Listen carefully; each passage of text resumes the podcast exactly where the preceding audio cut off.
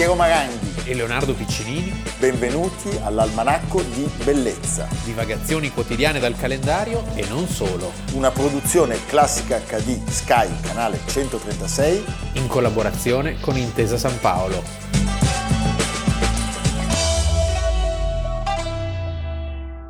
Almanacco di Bellezza, 6 novembre, Leonardo Piccinini. Piero Maranghi. Oggi all'Almanacco iniziamo da una storiaccia, ricorderemo una tragedia certamente poco conosciuta in Italia, un crimine inaudito che avviene tra il 6 e l'8 di novembre del 1937 durante... Siamo in uno dei momenti più cruenti della storia umana. La guerra civile spagnola. Sì, abbiamo raccontato recentemente il caso dei preti, poveretti.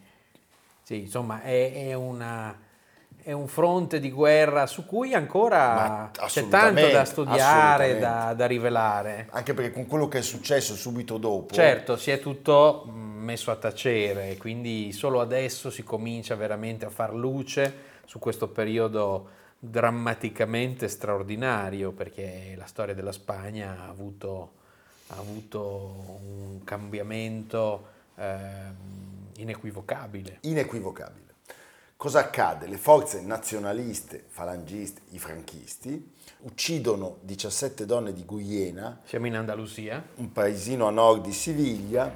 Las 17 Rosas de Guillena, le 17 rose di Guillena. Allora, occorre fare una premessa, cioè la guerra civile spagnola inizia 1936. Il 17 di luglio. È un colpo di stato militare sostanzialmente. Bravissimo. C'è una repubblica. Cioè, ci sono i militari iniziano dal Marocco. Certo, c'è una repubblica che regolarmente non garba, eletta. Che non garba l'asse che si crea tra militari, chiesa, proprietari terrieri, insomma, solita storia che conosciamo, e quindi si arriva allo scontro. Si arriva allo scontro, inizia appunto con la sollevazione delle truppe di stanza in Marocco e poi il successivo colpo di Stato. Che cosa accade? C'è un elemento abbastanza decisivo. Noi sappiamo che a Siviglia, il capoluogo dell'Andalusia, c'è un cambio repentino, inaspettato da parte del generale Gonzalo Queipo de Llano, che era il comandante della regione, sulla carta passa dalla parte dei franchisti. Ci si aspettava che lui fosse fedele alla Repubblica, in realtà lui a sorpresa si schiera con l'altra parte, e a settembre le truppe nazionaliste entrano a Guillena, arrestano 17 donne di un'età compresa tra i 24 e i 70 anni. Tutte sono madri di famiglia. Sono le famose mujeres de rojos, cioè donne in rosso. Mogli, sono combattenti. Madri, compagne di combattenti repubblicani, anarchici o comunisti che erano andati a combattere in giro per la Spagna. Ogni sera, con la radio, Queipo de Llano lancia invettive contro i sostenitori della Repubblica. E sono invettive ferocissime, di insulti veramente di una durezza. Estas comunistas y anarchistas che predicano l'amor libre. Che predicano l'amore libero. Pensa, sì, qual è nella Spagna cattolica il messaggio, certo. Come dire, cioè caccia le streghe. Ed è molto interessante e importante ricordare queste cose. E lui dice, sì, adesso gli faremo capire chi sono hombres de verdad, cioè gli uomini veri, sì, e non i milizianos maricones, cioè i miliziani froci, che sarebbero i comunisti. Mamma mia. Allora, un anno dopo, il 12 ottobre del 1937, i miliziani, sempre all'ordine di questo Caino, di Queipo, prendono le donne, rasano loro i capelli a zero e le fanno sfilare per le strade di Guillena. Poi le caricano su un camion e le portano in un magazzino. Il vicino paese è quello di Gerena. Qui sappiamo che tra il 6 e l'8 novembre del 1937 vengono torturate queste 17 donne, fucilate e quindi sepolte in una fossa comune al cimitero. Dobbiamo dire che massacrare queste donne che rimanevano a casa perché i mariti combattevano era una pratica abituale, una pratica di terrore totale su vasta scala, che conduceva l'esercito franchista di Francisco Franco. Nella sola regione di Siviglia sono documentati almeno 500 casi di donne giustiziate. Il caso più celebre, perché ci hanno girato un film, è quello delle 13 rose di Madrid, cioè 13 donne tra i 18 e i 19 anni che vengono fucilate il 5 agosto del 1939, peraltro quando la guerra civile era già finita, quindi non c'era neanche una volontà di pacificazione, si andava avanti, il caudillo voleva chiudere tutti i conti. Sì. E l'obiettivo del regime non era solo quello di reprimere le donne in rosso, ma di creare... Eliminare tutti quelli che non erano della parte di Franco. Bravo, cioè creare un modello che fosse incapace di reagire. Con una furia genocida, sì, diremmo. Quindi, diciamo, alla funzione già crudelissima, punitiva, si affiancava quella ancora più crudele, istruttiva, se vogliamo. Nel 2010, grazie alla testimonianza di un tale che da ragazzo aveva assistito di nascosto alla sepoltura di queste donne, la fossa comune di Guillena è stata rintracciata e i 17 corpi sono stati riesumati. E il 15 dicembre del 2012 c'è stato un simbolico e solennissimo, commovente corteo funebre per le strade del paese, e le 17 rose sono state sepolte in un cimitero, quello appunto di Guillena, a 75 anni dalla loro morte. Ecco, ai funerali hanno partecipato anche alcuni dei figli, che sono ancora vivi. Vediamo un frammento di questa esumazione. Ignorante es el ser humano haciéndole daño a su propio hermano, escupitajo de odio y amargura sobre esa piel erizada y desnuda.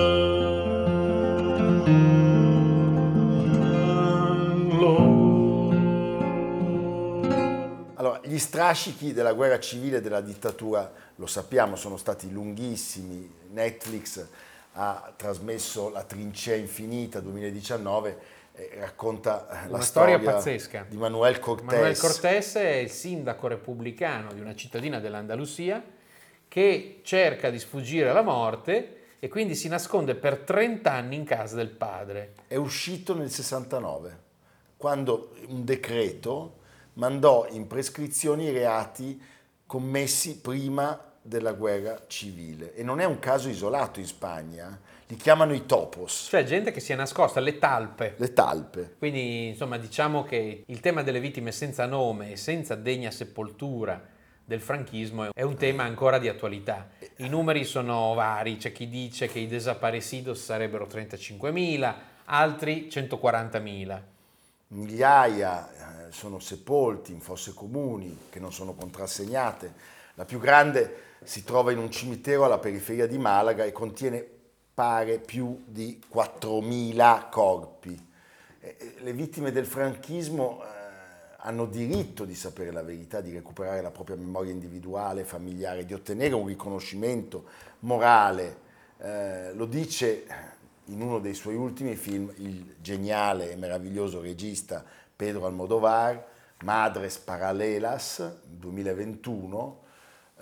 C'è stata una legge in Spagna sulla memoria insufficiente, è stata presentata da Zapatero nel 2007. Quindi diciamo che solo negli ultimi anni ha cominciato a muoversi qualcosa. L'anno scorso è entrata in vigore una legge presentata dal governo di Pedro Sánchez, già nel 2020, il reato di apologia del franchismo è stato uno degli elementi più contestati delle ultime elezioni. Tant'è che Vox ha votato contro, gli amici dei Fratelli, sì, d'Italia. Abascal ha votato contro e insomma sarà compito dello Stato adesso la ricerca e l'identificazione di tutti i dispersi. È una ricerca molto dolorosa per i parenti, per i discendenti. Lo ricordiamo che Pedro Sánchez ha imposto questo trasferimento delle salme di Francisco Franco e di José Antonio Primo de Rivera dalla Valle de los Caídos, cioè il fondatore della Falange, sì, esattamente, a un cimitero di Madrid.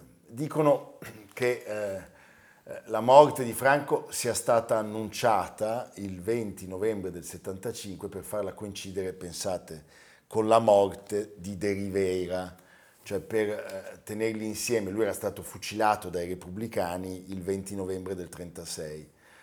Ogni 20 novembre nella Valle de los Caídos, che è una sorta di Predappio, sì, spagnola, diciamo Predappiona. Arrivano i nostalgici per celebrare il caudiglio. Allora, adesso vi mostreremo le proteste contro questa iniziativa di Sanchez. Certo è che questo episodio, come quello che avevamo raccontato dei preti, dove i carnefici erano i repubblicani, sì, continuano a emergere. Questa guerra civile che viene compressa dagli eventi della storia, sì, perlomeno all'estero. È di minoritario interesse rispetto a quello che sarebbe accaduto dopo, anche se in realtà è stata la prova generale della Seconda Guerra Mondiale, l'utilizzo degli aerei, l'aviazione, sì, Stuka, Gernica, e anche la partecipazione così generosa internazionale, Ernest Hemingway, per chi suona la campana. Evviva! Evviva!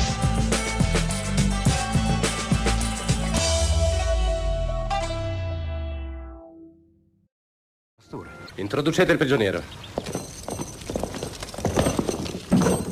L'udienza è aperta. Signori, vi presento il professor Ettore De Nigro, studioso di questa nuova scienza chiamata... Buongiorno, signori. Antropologia criminale. Dalle fattezze del suo volto, il professore potrà indicarci il grado di ferocia dell'imputato. Prego, professore. Dunque, vediamo, sì, certo. Ecco, questo individuo presenta il cranio piuttosto piccolo, con diametro bitemporale di minore lunghezza rispetto a quello frontale occipitale, per cui gli organi della distruttività e di ogni altra tendenza animale si mostrano preponderanti sul resto. Ho finito, Eccellenza. Colonnello? Eccellenza? Signori ufficiali? Quest'altro aggiungere alla dotta disquisizione del professor De Nigro. Oggi la scienza è in grado di offrire quelle matematiche certezze in grado di scongiurare l'errore umano. Freud definisce grande e fantastico. Sì. Non sta parlando di me, evidentemente. Lui mi sta dicendo che il protagonista di oggi, probabilmente l'uomo di cultura italiano a cavallo tra l'Otto e il Novecento più famoso al mondo, al pari di D'Annunzio, Marconi, Caruso, direi, questo amico simpatico di Leonardo sta parlando di Ezechia Marco Cesare Lombroso. No, lui non indica me perché io sono il novello Lombroso. Lui dice che lombrosianamente si può capire, certo, porta dei significativi risultati se applicato a Piero, secondo me. Ecco, bravo, grazie Leonardo. Allora, nasce a Verona, nella bella Verona, il 6 novembre del 1935, era da Aronne e Zefora Levi. Sì, quindi erano famiglie molto religiose, sefardite, e poi insomma, diciamo che però Lombroso noi lo associamo più che a Verona, a Torino. Certo. C'è un museo bellissimo che vi invito ad andare a visitare. C'è il Museo della Frutta, Garnier Valletti, e c'è il Museo Lombroso. Nello stesso edificio. E lui segue le orme di un cugino, David Levi, illuminista e patriota, che lo persuade a distaccarsi dall'ortodossia religiosa della famiglia, e lui cambierà per questo nome, per da Levi a Lombroso, per dedicarsi allo studio dell'antropologia e della linguistica. Si laurea a Pavia nel 1858, la tesi è sul cretinismo in Lombardia, e Leonardo dovrebbe indicarmi, lui che è emiliano, dovrebbe dire cretinismo in Lombardia, Piero. Sì.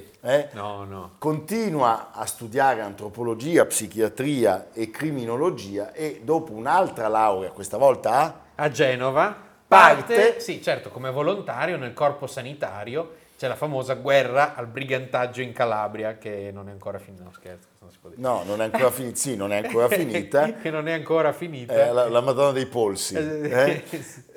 Lui ne parla in questo volumetto, 3 mesi in Calabria. La descrive così.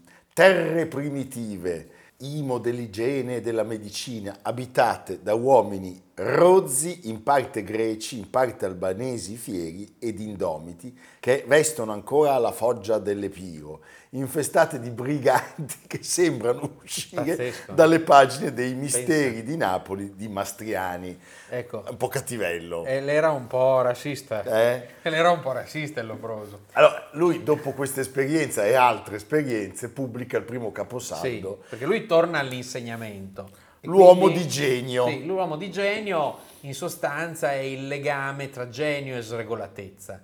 Quindi è tutto molto così. E sregolatezza. Siamo in piena era positivista, per cui si pensa che tutto possa essere dimostrato in modo anche un po' empirico, però c'è un grande entusiasmo nel voler inseguire la verità. Prendiamo la parte buona del metodo lombrosiano, che oggi è considerato assolutamente superato. Certo, lui dal 1864 al 1876 dirige il manicomio di Pavia e poi andrà finalmente a Torino, dove fonda l'antropologia criminale sostanzialmente. Allegria. La vita allegra. E sarà lì che inizierà a sostenere che i delinquenti sono portatori di tratti somatici distintivi. Sì, meno male che c'è stato Basaglia, viene a dire. A me viene in mente che Lombroso deve aver ispirato non poco invece... Fritz Lang. No, quello che è arrivato dopo coi baffetti. Sì. Quello per cui Fritz Lang è andato via dalla Germania. Certo. Allora, l'evento catartico, lo sappiamo, è quello del 1870, quando l'autopsia di un presunto brigante calabrese, Giuseppe Villella... Sì, lui scopre che Villella ha una fossetta occipitale interna, tipica di alcune scimmie inferiori e dei lemuridi. E a suo parere questa cosa dimostra che i delinquenti rappresentano una ricomparsa dell'ancestrale, una sorta di varietà antropologica e... Ci sono dei tratti fisici che sono diversi dall'uomo normale. E lui la chiama... Poi in mente la parola normale viene in mente il generale Vannacci. Sì, ecco, bravo. E lui chiama la reversione atavica, che è la causa del comportamento criminale. Sì, quindi Lupin sarebbe il contrario di tutto questo. Non solo Lupin, è pieno. Esatto. Cioè tutti scemi. Sì.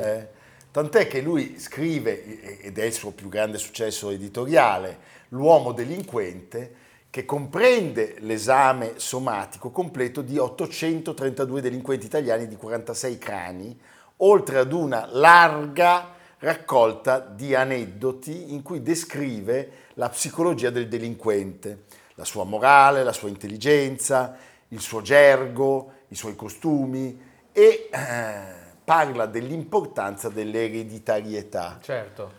Razza, religione, l'alcolismo, cioè veramente sì, insomma. È una cosa pazzesca. È una quantità. È successo, di... Sì, cioè, noi abbiamo. No, lasciami dire una cosa. E ha portato a degli esiti disastrosi l'applicazione di questo. Noi abbiamo regalato al mondo, e questa è la nostra bellezza, la nostra infinita forza, Cesare Beccaria e Cesare Lombroso. I due Cesari. Uno, capisci che ancora oggi è. Motivo di grande... I delitti e delle pene. E poi c'è l'uomo delinquente. Poi... Ecco. E poi ci sono io, lui e Beccaria. Se dovessero fare lo sceneggiato, io faccio il Varano.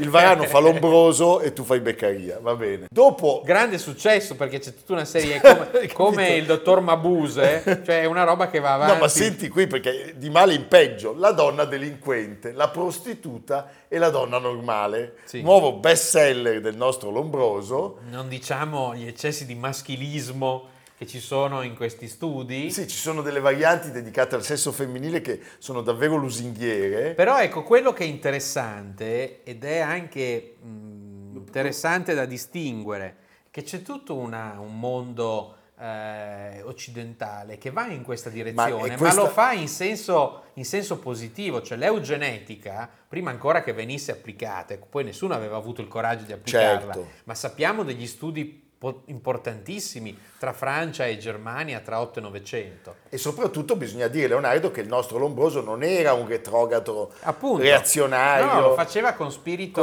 progressista. Di studio. Vedi quello, ad esempio? Questo è appartenuto a Lombroso. No, questo è una persona che... Una prostituta. No, non è di una prostituta perché non avrei mai fatto un'operazione del genere. No, era uno che mi stava antipatico. Ecco, quindi state attenti. Allora, quest'uomo era iscritto al Partito Socialista, chiaramente intriso di positivismo. Era amico di Nenni?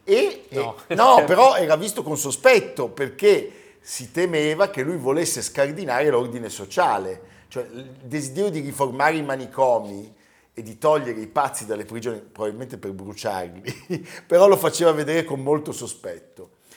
E poi non si può non dire che è stato un profondissimo e instancabile indagatore della natura umana. Le statistiche. I sondaggi. No. Non era un sondaggista. Ecco, lui si concentra su alcune malattie, il cretinismo, il gozzo e la pellagra, anche. Tutte e tre le ho avute. E dimostra la responsabilità della cattiva alimentazione, ecco, sì, nel favorirle. Quindi chi mangia male delinque sostanzialmente. Mamma mia, pensa. Mamma mia. Si spinge poi decisamente oltre quando sostiene l'eugenetica il mais. E si batte per la sterilizzazione dei delinquenti e diventa fonte di ispirazione per criminali ben peggiori di quelli che ha analizzato. Abbiamo in mente dei casi molto noti. A proposito di cattiva alimentazione, ottiene il divieto di vendere il mais avariato. Lui? Sì. Pensa. Però. Perché il mais avariato... Non fa bene. Tu lo sai il mais avariato?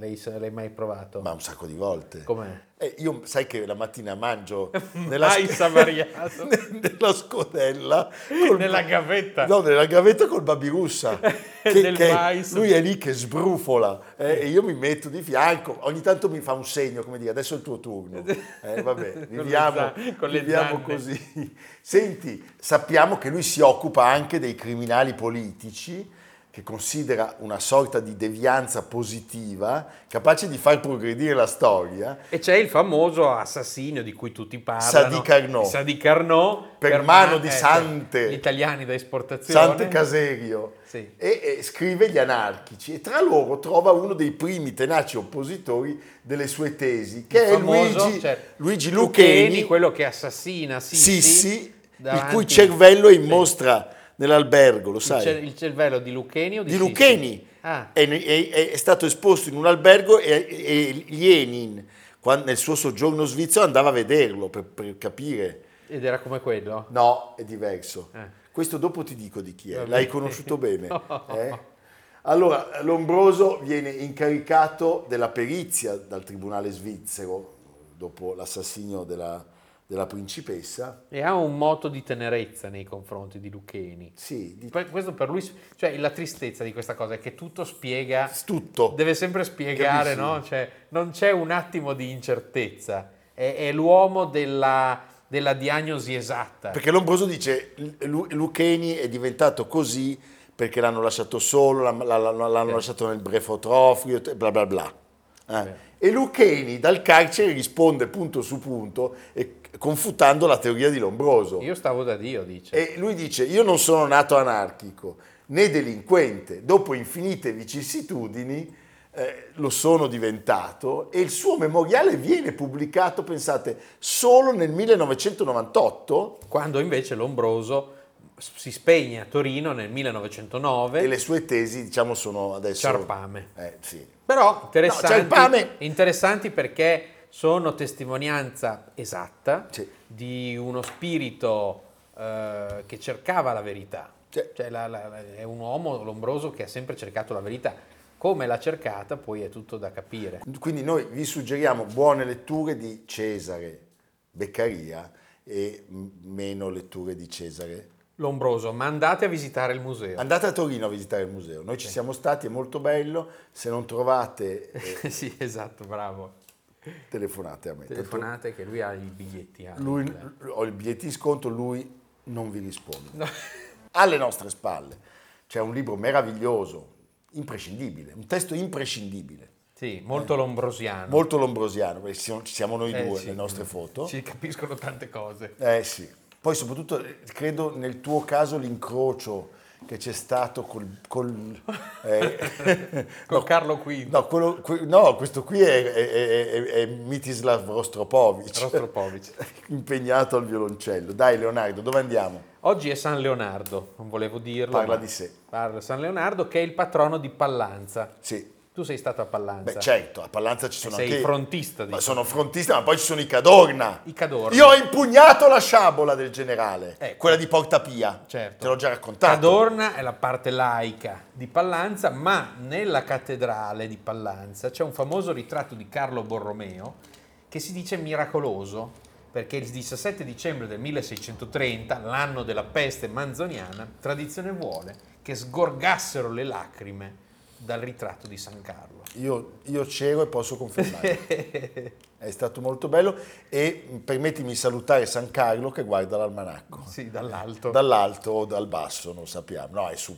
sì. È su. San Carlo, omaggiamo San Carlo. Intesa San Paolo, omaggiamo Intesa San Paolo. Lombroso, diciamo che... È nel limbo. Va bene, è nel limbo. Va bene. È nel limbo. Noi... Ci congediamo e linea al canale per gli straordinari programmi, concerti, le puntate speciali. Un canale di grande impegno, Classica HD. Ci crede, ci crede. Almanacco di Bellezza. A cura di Piero Maranghi e Leonardo Piccinini. Con Lucia Simioni, Stefano Puppini, Jacopo Ghilardotti, Paolo Faroni, Riccardo Cassani, Nicolò Cazzola e Samantha Chiodini. Realizzato da Amerigo Daveri, Valentino Puppini, Luigi Consolandi, Stefania Margheritti, Alessandro Puppini. Una produzione Classica HD, Sky canale 136. In collaborazione con Intesa San Paolo.